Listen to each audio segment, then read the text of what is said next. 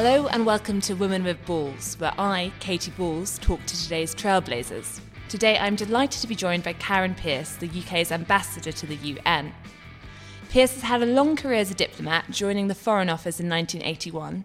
Her work has taken her to Japan, Washington, D.C., and Afghanistan. In March 2018, she became the first woman to ever be appointed as the UK's permanent representative to the UN. With the Security Council responsible for maintenance of international peace and security, Pierce fights the UK's diplomatic battles. Pierce was thrown into the deep end when, in her first week in the job, she found herself in battle with Russia on the Security Council over who was to blame for the Novichok nerve agent poisoning in Salisbury. When her Russian counterpart suggested that they would present new evidence in the emergency session, Pierce replied, Bring it on. The pair went on to cross literary swords, exchanging Lewis Carroll Alice in Wonderland quotes to make their points. This paper has just been picked up. What's in it? said the Queen. I haven't opened it yet, said the White Rabbit, but it seems to be a letter written by the prisoner to, to somebody. Are they in the prisoner's handwriting, asked another of the jurymen. No, they are not, said the White Rabbit. Please, Your Majesty, said the knave. I didn't write it, and they can't prove I did. There is no name signed at the end. If you didn't sign it, said the king, that only makes the matter worse. You must have meant some mischief. Let the jury consider the verdict, the king said, for about the twentieth time that day. No, no, said the queen. Sentence first, verdict afterwards. There's another uh, very good quote uh, from Alice in Wonderland uh, that is sometimes I've believed as many as six impossible things before breakfast. So I think that's the quote uh, that suits my Russian colleague best. So, Karen, thank you very much for joining us today. Thanks for asking me. Uh, we really appreciate you finding the time. You were over from New York for the FCO Leadership Conference. Uh, That's right. Now, before we get on to your, your current role, which I, we definitely want to talk about for a fair bit, on this podcast, we like to just go back in time slightly and talk about what you were doing before in this case, you were a diplomat. And am I right in saying you grew up in Lancashire, where you described yourself as a child as a swot? Oh, yes. Well, my schoolmates were kind enough to describe me as a swot.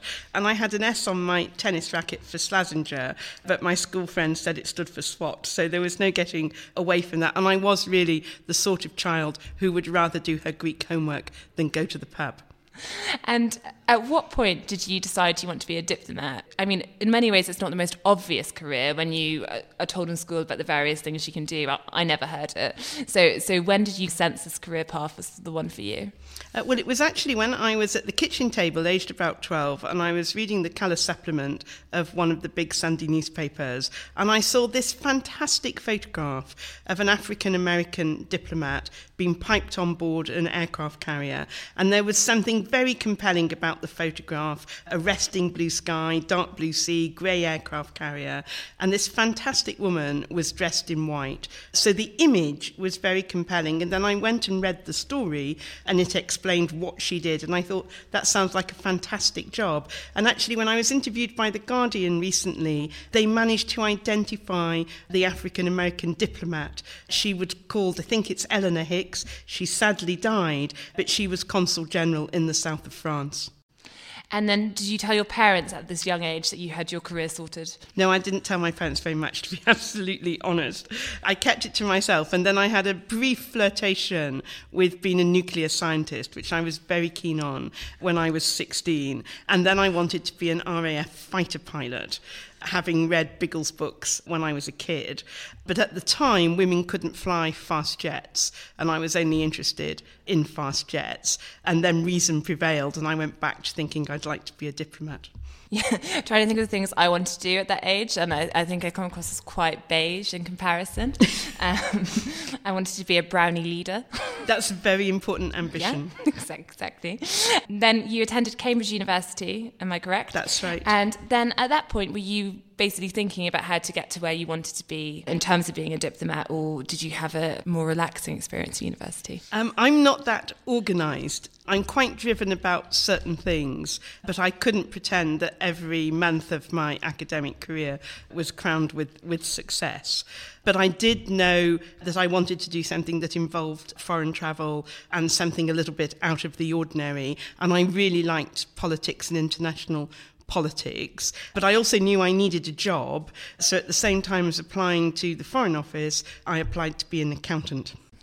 And uh, were, were you relieved when you got the job that you wanted eventually? yes, I was. To be absolutely honest, I don't think accountancy was for me in the end, but it's a it's a great profession which I'm hoping my son will consider. Now, at the time you entered the Foreign and Commonwealth Office, 1981, can you give us a sense of what that was like? Does it look uh, different to how it is now? Uh, it physically looks different because we have many more people from different walks of life and different backgrounds, including BME staff, more women now, uh, some disabled staff. We still don't hit the national averages, unfortunately, and the Foreign Office would recognise it has more to do till it has a workforce that is genuinely representative of the diversity of Britain. But it's a much more diverse workforce than it used to be. So that's the immediate thing that strikes you and it's also a friendlier place. People smile more in the corridors. Physically, of course, as a building, it looks very similar. The Foreign Office is an old building commissioned by Palmerston. It was a monument of its time and still is. In many ways, a very beautiful building, but very much, as I say, of its time. And there's um, work going on in the Foreign Office to modernise the way it looks inside so that when you walk around, you get a sense of the richness of Britain's past and not just a certain historical slice. So, when you first entered, would you say that perhaps you were in the minority as a woman in, in the Foreign Office? Uh, well, that was genuinely true. I think of the 30 or so recruits that year, maybe eight were, were women, nine possibly. So that was that was definitely true. But it, joining in 1981 wasn't so far after the time when they had to lift the bar on women leaving if they got married, and they only lifted that bar around 1975, uh, and we were told all about it. So it wasn't surprising. It was unusual, but it wasn't surprising. But actually, in those days at Cambridge University, there was one woman to seven men. So I'd come from that sort of environment. I went to an all-girls school. It was strange, but it wasn't unexpected. Yeah, so it wasn't the type of thing that would put you off. You're you're pretty used to at that point, often being in the minority. It, I was never put, put off by it, and I never found it personally discomposing. Uh, and I went to work on politico military affairs, so I worked a lot with the MOD, and then I really would be the only woman in the room. But I, I didn't mind that. I got used to it, and it meant, I think, that you could say things as a junior person that you might not have been able to say if you hadn't been a woman. And just for listeners, I was wondering if you could describe the work of a diplomat. And I, I, know it varies very much depending on your specific brief, but it's one of those things I think that you often perhaps read about more in novels than know what the nine to five is. Uh, well, the nine to five can be a lot of hard work. It can be a lot of negotiating. Uh, that's what my team do in New York at the moment. So, a middle ranking diplomat in New York will spend a lot of time negotiating actual resolutions, either in the Security Council or the General Assembly. For example, they might work on Syria, they might work on Yemen and they will negotiate with the other people on the Security Council. And that can take days to try and get the right balance of people's legitimate equities in the text versus when some people, one thinks of the Russians, might be being vexatious. They then spend a lot of time dealing with think tankers in New York who work on the UN and who work on the specific subject matter. So they become experts in their field, which means they can hold their own. They spend a lot of time making contacts within the UN hierarchy, but also with other missions so that they have their finger on the pulse about a whole range of UN business. And then we require in the Foreign Office, we require people to put a lot of effort into corporate responsibility. So nearly everyone will have a corporate objective, trying to make the UK mission a better place to work. And you mentioned in the introduction that you've had many different postings uh, since joining the Foreign and Commonwealth. And I, am I right to say the first one was Japan? That's right. What was that experience like? Was it daunting suddenly going to a foreign country and doing that job? I was um, shaking, I think, the day I got off the, the plane, not least because I knew I was going on to Japanese language training, and I'm not a native linguist. And to be absolutely honest, I failed my exams. So I'm quite a good example of how you can get something wrong early on in your career, and it doesn't have to define you for the rest of your career. Was that your um, language exams? That's right, Yeah. I failed my language exams, yeah. So that was an uncomfortable experience, but I, I got something out of it. I worked on economics when I was in Tokyo, and the start of the posting was before the European Union took over all trade negotiations for individual European countries. So I'm one of the very few civil servants around who can remember doing trade deals before we had the single market. And you also spent some time in Afghanistan. Um, I was wondering how that kind of challenge presents itself to you when you go to a country which is, in a way, very uncertain in terms of its politics. Uh, well, I went to Afghanistan as ambassador, but it was the fourth time I'd worked on Afghanistan in my career. And in particular, I worked on Afghanistan immediately after 9 11, when we had the crisis and when first the coalition, uh, UK, uh, America, and then NATO put troops into Afghanistan dealing with Al Qaeda uh, and the Taliban in 2001. So I knew I was interested in Afghanistan and I really wanted uh, to go back. And then another factor in my thinking, as you said earlier, I'd had these nice postings. I'd had Tokyo, I'd had Washington, I'd had New York, I'd had Geneva. There's a point at which you have to show you can do the really hard stuff as well, because so many Foreign Office postings are actually not in places like that. They're in places in Africa where you may be a one person post, they're in places out in Asia where you might be quite remote. One of the advantages of the conference we're having at the moment is that it enables people in these very far off and still difficult to reach places to come back and reconnect. So I thought I needed to put something into the pot. So after talking to my family, and it wasn't an easy decision, but I decided I would, would apply to be ambassador, and I was lucky enough to get it. Now, moving to your current job, and we again touched on that in an introduction, but you sit on the UN's Council as a permanent member, uh, along with other permanent member countries and then other members. I was just wondering if you could explain to listeners what exactly your, I suppose, typical day is and what how do you judge a good day? Uh, well, perhaps I'll start with what it's like to walk into the UN building itself, because that in itself is, is unusual. And I'd been really interested in the UN as a kid, and I'd always wanted to go there.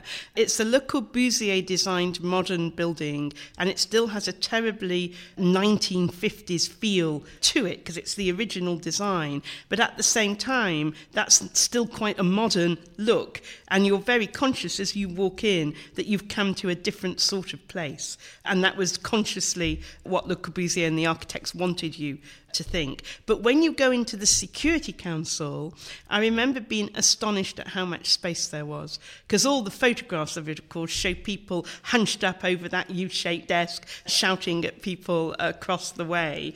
And actually, when you go in, there are leather chairs and a lot of space to walk across, and the U shaped table is, is by itself in the middle of this large room. There's no light coming in, the curtains are closed, there are murals on the walls. Uh, they all depict what the United Nations was set up to be, world peace, and that's, um, that's quite an interesting atmosphere. And I was so impressed to be there the, the first time. Uh, and I sat at the back and listened to the debate. Uh, today, I would go into the Security Council perhaps to have a debate on the Yemen uh, situation. We will exchange views in the Security Council, which means in full view of the cameras. There's often an audience. The audience can be members of the public who sit on the third floor, or they can be other members of the United Nations who sit very close to the horseshoe table. They don't speak, and sometimes the debate gets very heated. We will have a briefing uh, from the Special Envoy for Yemen, who's a, an, a British person called Martin Griffiths. We will then debate what we've heard. We may challenge each other to be more helpful about supporting the UN or about calling out one or other of the parties to take certain courses of action to try and bring about a ceasefire.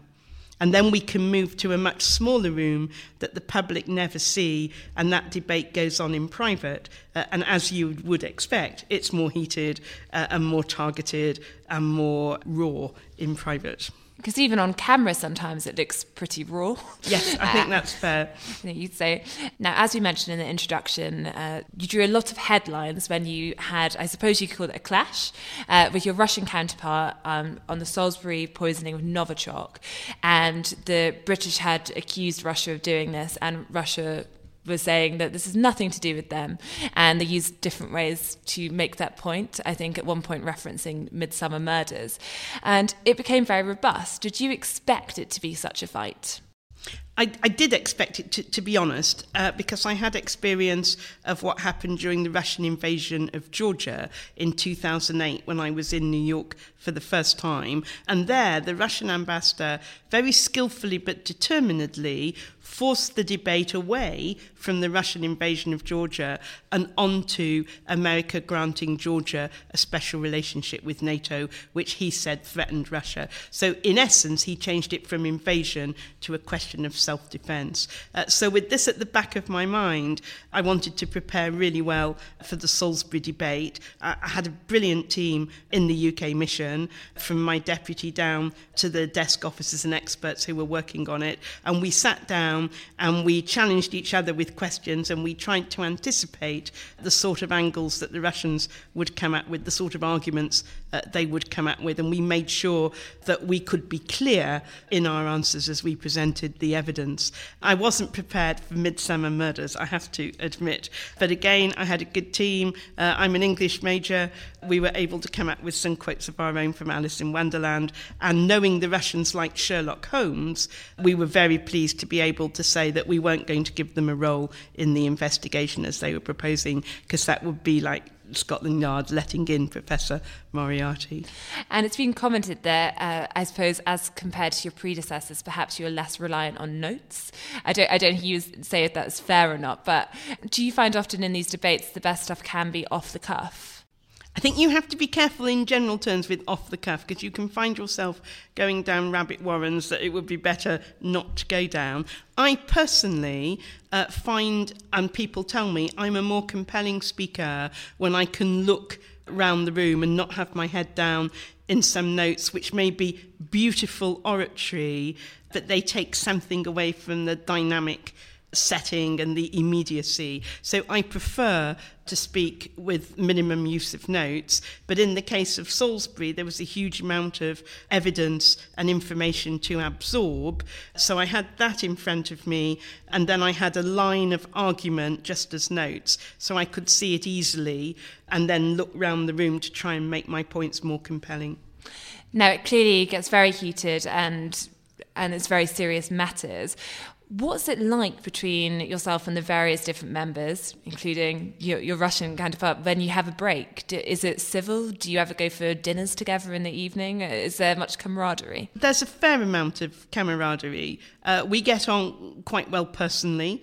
I have a good working relationship with the Russians at a personal level. I think in some ways the danger is the opposite. The Secretary General of the UN said recently uh, that he thought there was so much going on in the world that the global political temperature was rising and he was worried about that. And he had a good warning for the permanent members of the Security Council.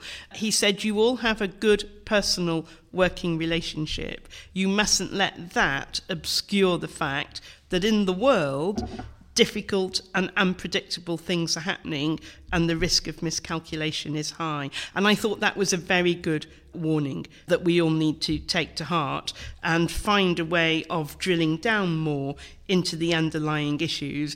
It's not all about going on the Security Council stage. And when it comes to the issues facing you in your current role, I was just wondering what you think the the biggest global conflicts or the things that pose the greatest risk or the most urgency are? I think one has to pick non proliferation. Uh, what's happening uh, with North Korea, the fact that they have not started the path towards uh, verifiable denuclearization, irreversible denuclearization. I think that's incredibly important and will be particularly acute because in 2020 there will be a big review conference of the Non Proliferation Treaty, uh, and that's a major piece of international law, of international standards around nuclear weapons. So I think that's very important. And of course, one looks over at Iran and the risk that Iran will leave the nuclear deal negotiated with her. And I think that just means that nuclear issues are going to be very much at the fore for the next couple of years. If you look at the Middle East, we're very worried still about Syria.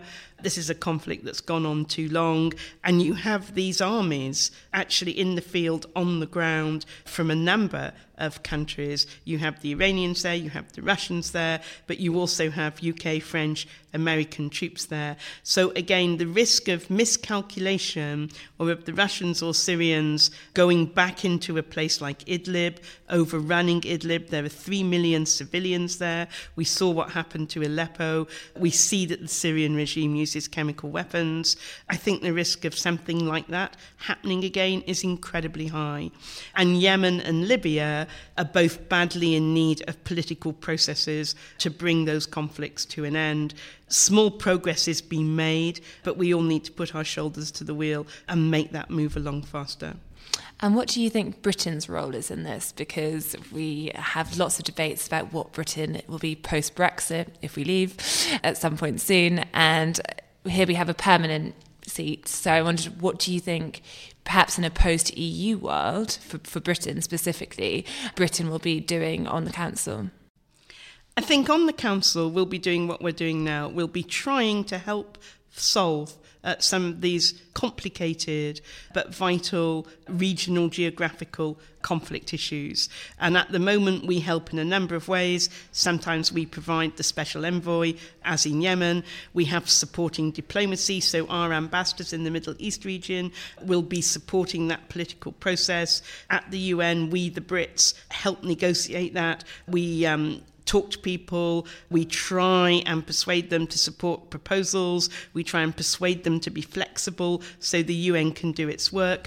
We talk to the coalition, the Saudis, the Emiratis, the Yemenis, and through the UN, there is, of course, a channel to the Houthis and others. So we support all that, sometimes uh, financially with DFID money, and we try and help the international community bring all that to a conclusion. So I don't think any of that will change at all. I think what might change change is the fact that more people will be interested in the United Nations because it will then be one of the major international institutions that Britain belongs to. If you like, it'll be a bigger stage for us to be an active, independent force. Personally speaking, we get a bit more work when we leave the European Union because in the General Assembly, the European Union has been doing a lot of the negotiating on certain development issues. This was all allowed for in the Lisbon Treaty, so that's been the direction of travel for over 10 years, but that will change and we, Britain, will be doing that negotiating ourselves. So at the moment, my mission is training itself up for that point. Now, just a final few quick things. And the first is about the UN as an organization, uh, because we've heard about lots of the potentially good things going on there, but it also has been criticized for perhaps being guilty of corruption as an organization in various ways. I, just to read, I guess, a few of the headlines, and we all know there's much more to a headline, but you know, UN's World Health Assembly singles out Israel as world's only violator of health rights. And I, I know this is across the UN as an organization. UN elects Yemen the worst on gender equality as v- VP at UN's Gender Equality Agency. Do you think there is a fair comment in concerns about the UN as perhaps not a completely pure organization? I'm a big fan of the UN, and I have been uh, since kid. But I think it is fair to say it's got a noble purpose, but it's not always fit for purpose. It has its fair share of institutional problems. So it has had some corruption, it has had some sexual exploitation and abuse, it does exhibit sexual harassment, etc., etc. It behaves in that sense like a big organisation, and the current Secretary General is trying to stamp all that out. But he's also doing good things like trying to get more budget flexibility, finding ways of better value for money, trying to get gender parity, and he's managed to do that 50 50 men and women at UN headquarters. There aren't many governments that could claim the same. But I think on the examples you give, it's important to distinguish between UN, the organisation, which is the big headquarters in New York and also Geneva and a couple of other offices around the world, and UN, the member states. It's not the United Nations, the organisation, that is saying these things about Israel, it's the way the member states vote. And sadly, there is very much an over focus on what the Israelis do or don't do, which can lead to um, not enough focus being on what other countries in the region do on those same issues. That's not to say we will always agree with the Israelis. You know, on settlements, for example, we don't. But yes, we would support a much more evenly balanced look at some of these issues. Okay, and then final, very quick things. Firstly, you're on social media. We hear a lot about how politicians should do more social media. Is it something you enjoy? Um, would you say it enhances your job, or is that a bit kind? Uh, I am. I'm not sure. I think it's for journalists like you to tell me whether it enhances uh, our job. We had a session with some journalists this morning, and they were encouraging us to be interesting on Twitter. But of course, as civil servants, we can't be very interesting because then we wouldn't be good at doing our jobs and being uh, impartial. I actually have to confess, I find social media quite hard. Uh, things like podcasts, not so much. Twitter, trying to boil everything I want to say down to a limited number of characters, I still find that hard. And when it comes to standing out, we're talking about these various, you know, films you well, videos you can see of you on the council, lots of people have commented on your fashion sense. and that's so, very worrying. So there was a black leather jacket and I think a red boa that everyone, when you were in one of the uh, Russian things, I wonder what you thought of it because some people say, oh, people shouldn't be focusing on what you know diplomats, politicians wear, but um, I think you might have a bit of a fan club on it. I think it might be um, quite an eclectic fan club, to be absolutely honest. Uh, first of all, I think if you're an ambassador, you owe it to the company you are in and the institution you're accredited to to respect it. And for me, that means trying to look smart. So I would always try and look my best and, and, look smart. I struggle with my hair sometimes, which could usually do with a brush, but otherwise I do try to look the, the part. The thing about the feather boa is brilliant because the Russians put in the press that I had a penchant for very expensive, rare, exotic furs, you know, implying that there was somehow something uh, illegal about that red and black boa that you mentioned. And actually, our answer was very simple it's fake fur, and this is fake news. cost me five um, pounds off the internet. Finally, um, something we've asked nearly everyone who's come on this podcast is what's the worst advice you've ever been given? Uh, Ooh, that's tough. That's really tough.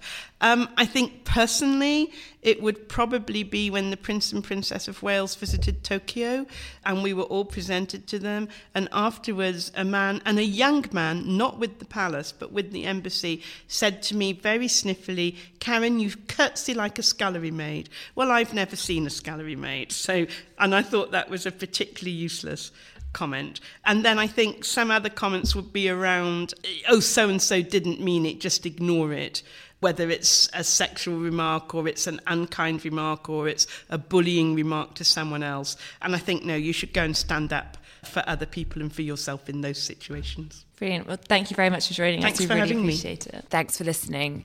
And if you'd like to send us your feedback on this podcast or any other many podcasts, please do get in touch. Just email us at podcast at spectator.co.uk.